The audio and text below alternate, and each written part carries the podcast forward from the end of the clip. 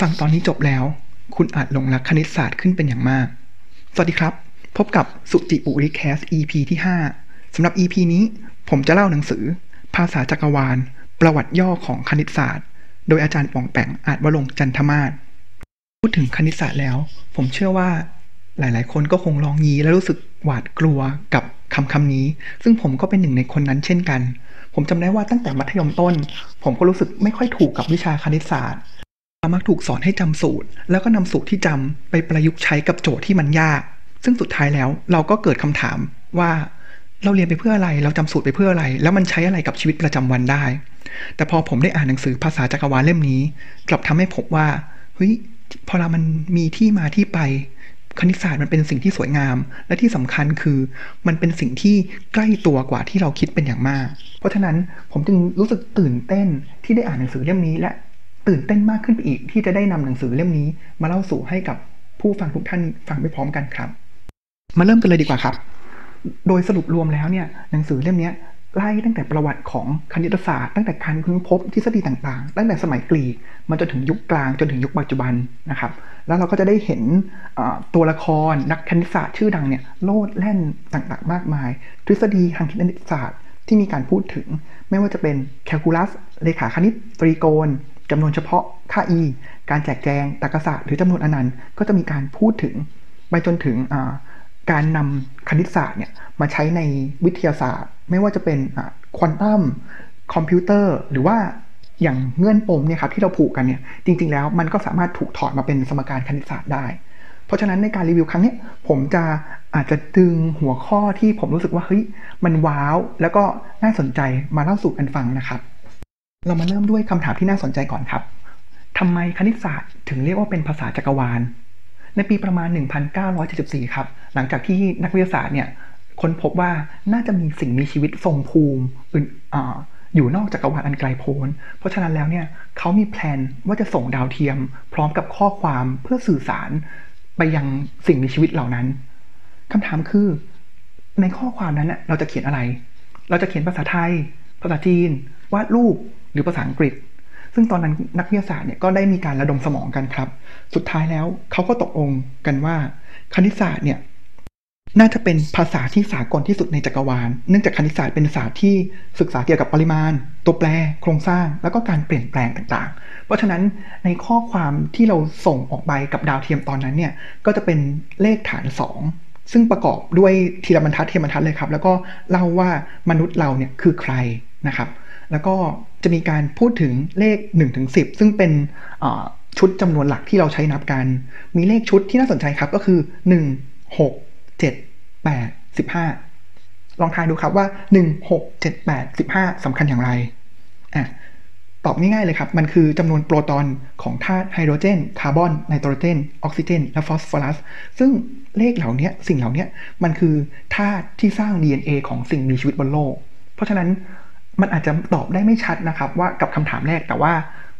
ถ้าเกิดภาษาที่สากลที่สุดในจักรวาลนี้ก็อาจจะสรุปได้ว่าเป็นคณิตศาสตร์นะครับ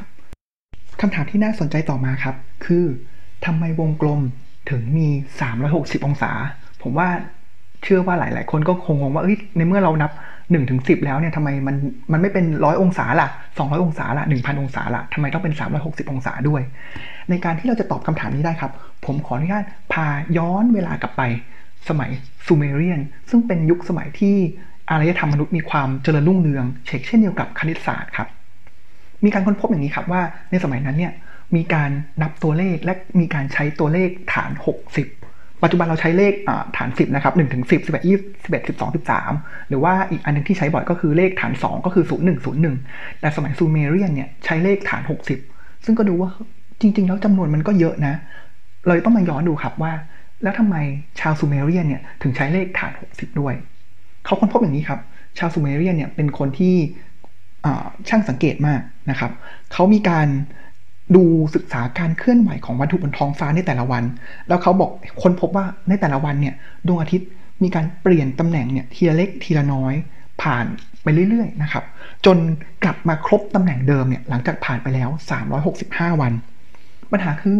ถ้าเกิดจะแบ่ง 365 วันเป็นช่วงย่อยๆเนี่ยครับมีอยู่แค่คู่เดียวครับที่สามารถแบ่งได้ก็คือ 5 กับ 73 เพราะฉะนั้นเขาเลยตัดสินใจที่จะปรับมันลงครับจาก 365 เป็น 360 เพราะพอเวลาเป็น 360 แล้วเนี่ยครับเขาสามารถที่จะแบ่งช่วงได้เยอะขึ้น เขาจึงเลือกที่จะแบ่งเป็น 12 เดือน และในแต่ละช่วงเนี่ยช่วงเดือนเนี่ยครับก็จะมี 30 วัน ถามต่อครับ แล้วทำไมต้องเลข 60เนี่ยมันสำคัญอย่างไรนะครับ จริงๆแล้วก็มีสองสันนิษฐานนะครับสันนิษฐานข้อสันนิษฐานแรกเลยครับ ทุกคนลองอนำยกมือขึ้นมาพร้อมกันเลยก็ได้นะครับ ลองดูที่มือซ้าย ลองดูที่ข้อนิ้วนะครับ ตั้งแต่นิ้วชี้ นิ้วกลาง นิ้วนาง นิ้วก้อย เห็นอะไรไหมครับ ข้อนิ้วเราเนี่ยครับมีทั้งหมด 12 ข้อนะครับก็คือนิ้วนิ้วละ 3 ข้อ โดยที่ไม่นับนิ้วโป้งนะครับวิธีการนับก็เหมือนเรานับ1นถึงสิโดยใช้ตั้งแต่นิ้วโป้งจนถึงนิ้วก้อยของทั้งสองข้างครับ แต่ว่าอันนี้เขาจะนับเป็นข้อนิ้วแทน อย่างเช่น ข้อแรกของนิ้วชี้ก็จะเป็น 1 แล้วก็ไล่มา 2 3 พอนิ้วกลางก็เป็น 4 5 6 7 8 9 10 11 12 ใช่ไหมครับ แล้วพอเวลา ครบ 12 เขาก็จะชูยกนิ้วขวาอาจจะเป็นนิ้วโป้งขึ้นมาอะอันนี้เป็นชุดที่1แล้วหลังจากนั้นก็นับอีกก็จะเป็นนิ้วชี้ก็จะเป็นได้1ถึง24 แหละนะครับแล้วก็ไล่ไปเรื่อยๆเนี่ยจนครบ 60 อันนี้จึงเป็นข้อสันนิษฐานของเลขฐาน 60 ในข้อแรก กับอีกข้อหนึ่งครับ เป็นการความรู้ทางคณิตศาสตร์ครับที่เขาสามารถใช้วงเวียนเนี่ยแบ่งวงกลมออกเป็นหกเหลี่ยมด้านเท่านะครับ ก็จะเป็นอีกที่มาหนึ่งจึงทำให้ 360 เนี่ยมีความสอดคล้องกับวงกลมครับพอพอรู้เช่นนี้แล้วนะครับคำถามต่อมาก็เลยง่ายเลยครับ ว่าทำไม 1 วันถึงมี 24 ชั่วโมงนะครับ ก็ราคาเดียวกันเลยครับ ก็คือใช้ช่วงกลางวันเนี่ยครับเขาก็แบ่งออกเป็น 12 ช่วงใช่ไหมครับ เพราะฉะนั้นช่วงหนึ่งเลยเขาก็นับตามข้อนิ้วครับ ครบ 12 ตอนกลางคืนก็จะเป็นอีกอก็อีก 12 ก็นับตามข้อนิ้วเช่นเดียวกันนะครับ ซึ่งเพื่อพอพูดถึงวงกลมแล้วครับ ค่าตัวหนึ่งที่ข้ามไปไม่ได้เลยก็คือค่าพายนะครับ ซึ่งค่าพายเนี่ยมีการพยายามที่จะคิดค้นมาตั้งแต่สมัยยุคกรีกแล้วนะครับ จนสุดท้ายเราค้นพบว่าเออ 20 ค่าพายเนี่ยเท่ากับ 22ส่วน7แล้ว ค่าพายเนี่ยมันคือค่าความสัมพันธ์ระหว่างเส้นรอบวงกับเส้นผ่านศูนย์กลางนะครับ ในยุคเริ่มต้นเลยครับ เขาก็จะมีการพยายามหาครับว่าวงกลมวงหนึ่งเนี่ยที่มีรัศมีเท่านี้จะสามารถที่จะ วัดความยาวเส้นรอบวงได้อย่างไรนะครับ คนหนึ่งเลยที่เป็นยุคบุกเบิกของการหาเส้นรอบวงคนแรกนะครับ ก็คืออะคิมิดิสวิธีการเขาในการที่จะพยายามหาเส้นรอบวงเนี่ยน่าสนใจมากครับ ทีแรกเนี่ยคนในยุคนั้นนะครับ สิ่งที่เขาสามารถทำได้ ก็คือเขาสามารถวาดหกเหลี่ยมด้านเท่าเนี่ยแทรกเข้าไปในวงกลมได้ ลองนึกภาพตามครับ สิ่งที่เขาทำก็คือเขาพยายามซอย เส้นต่างๆ จากหกเหลี่ยมด้านเท่าใช่ไหมครับ แล้วในเสี้ยวหนึ่งของอด้านหกเหลี่ยมนะครับเขาก็วางจุดตรงกลางแล้วก็ต่อจุดตรงกลางไปเรื่อยๆ จากหกเหลี่ยมก็เป็นสิบสองเหลี่ยมยี่สิบสี่เหลี่ยมสี่สิบแปดเหลี่ยม แล้วก็เก้าสิบหกเหลี่ยม ซึ่งณนะจุดที่ทำเป็นเก้าสิบหกเหลี่ยมด้านเท่าภายในวงกลมอะครับไอตัวเก้าสิบหกเหลี่ยมตัวนั้นน่ะมันแทบจะ เส้นเนี่ยมันแทบจะเป็นเส้นเดียวกับเส้นวงกลม แล้วหลังจากนั้นอะคิมิดิสก็เลยวัดพยายามวัดเส้นจากตรงนั้นนะครับ จากนั้นวิธีการหาค่าพายเนี่ยก็จะมีนักวิทยาศาสตร์หลายยุคหลายสมัยเลยครับ ก็พยายามสร้างสมการหาค่าพายต่างๆมานะครับ สิ่งที่น่าสนใจครับ นักคณิตศาสตร์เนี่ยมีความหมกมุ่นกับการพยายามหาค่าพายเป็นอย่างมาก ผมยกตัวอย่างนะครับ ประมาณปีพันเก้าร้อยกว่าครับ นักวิทยาศาสตร์คนหนึ่งเนี่ย นักนักคณิตศาสตร์คนหนึ่งครับ พยายามหาทศนิยมของ 22 ส่วน 7 ค่าพายเนี่ย ไปกว่า 700 กว่าตำแหน่ง มีการประดิษฐ์คอมพิวเตอร์ เพื่อที่จะวัดค่าพาย จนเลขที่ออกมาเนี่ยครับ ได้อยู่ประมาณ 22 ล้านล้านตำแหน่ง โดยใช้เวลาในการรันข้อมูลเนี่ยถึง 105 วันนะครับ ก็เป็นอีกสิ่งที่นักวิทยาศาสตร์มีความหลงไหล แล้วก็ค่อนข้างจริงจังกับการหาค่านี้เป็นอย่างมากนะครับ นอกจากนี้หนังสือเล่มนี้ได้เล่าปริศนาทางคณิตศาสตร์ที่น่าสนใจ แล้วก็รู้สึกทำให้ฉุกคิดและย้อนแย้งกับความรู้สึกของเราเป็นอย่างมาก 2 ปริศนาครับ ที่ผมขออนุญาตนำมาเล่าสู่กันฟังครับ เริ่มด้วยปริศนาแรก ชื่อว่า Zeno Paradox ครับปริศนาเนี้ยถูกตั้งโดยนักคิดชาวกรีกครับ สมัยประมาณ 490ถึง430 ปีก่อนคริสตกาลนะครับปริศนาอย่างนี้ครับ สมมุติว่าเต่าตัวหนึ่งเนี่ยยืนอยู่ข้างหน้านักวิ่ง 10 เมตร แล้วนักวิ่งเนี่ยก็ต้องวิ่งพยายามวิ่งแซงเต่า คำถามคือ นักวิ่งจะแซงเต่าณตำแหน่งใดซีโนให้ข้อสรุปมาว่า นักวิ่งไม่สามารถวิ่งแซงเต่าได้ แปลกไหมครับ แต่ถ้าเกิดเป็นเราที่เรียนนะครับ เราก็สามารถตั้งสมการใช้ s เท่ากับ vt จนแก้สมการไปมาจนหาจุดที่นักวิ่งแซงได้ แต่ลองตามวิธีคิดของซีโนกันดูครับว่าเฮ้ยมันเออมันก็เป็นไปได้นะว่านักวิ่งเนี่ยไม่สามารถวิ่งแซงเต่าได้ เริ่มอย่างนี้ครับ คือจังหวะก่อนที่นักวิ่งเนี่ยจะแซงเต่าได้ นักวิ่งต้องวิ่งไปยังตำแหน่งที่เต่ายืนก่อน ตอนนี้ก่อนก็คือในอีก 10 เมตรถัดไปก่อนนะครับ แต่ณจุดนั้นเนี่ยครับ เต่าก็อาจจะขยับเคลื่อนไปข้างหน้าแล้ว แล้วเมื่อนักวิ่งขยับเข้าไปที่ตำแหน่งของเต่าอันถัดไป เต่าก็จะขยับออกไปอีกเล็กน้อย เมื่อพอเราคิดวนเช่นนี้ไปเรื่อยๆเรื่อยๆเรื่อยๆนะครับ เราก็จะพบว่านักวิ่ง จะขยับใกล้เต่ามากขึ้นเรื่อยๆ แต่ไม่สามารถที่จะวิ่งทันเต่าที่แสนเชื่องชานั้นได้เลย เพราะเต่าก็จะขยับเคลื่อนไปข้างหน้าเทียเล็กเทียน้อย เช่นกัน อันนี้คือตรกกะของซีโน่ครับที่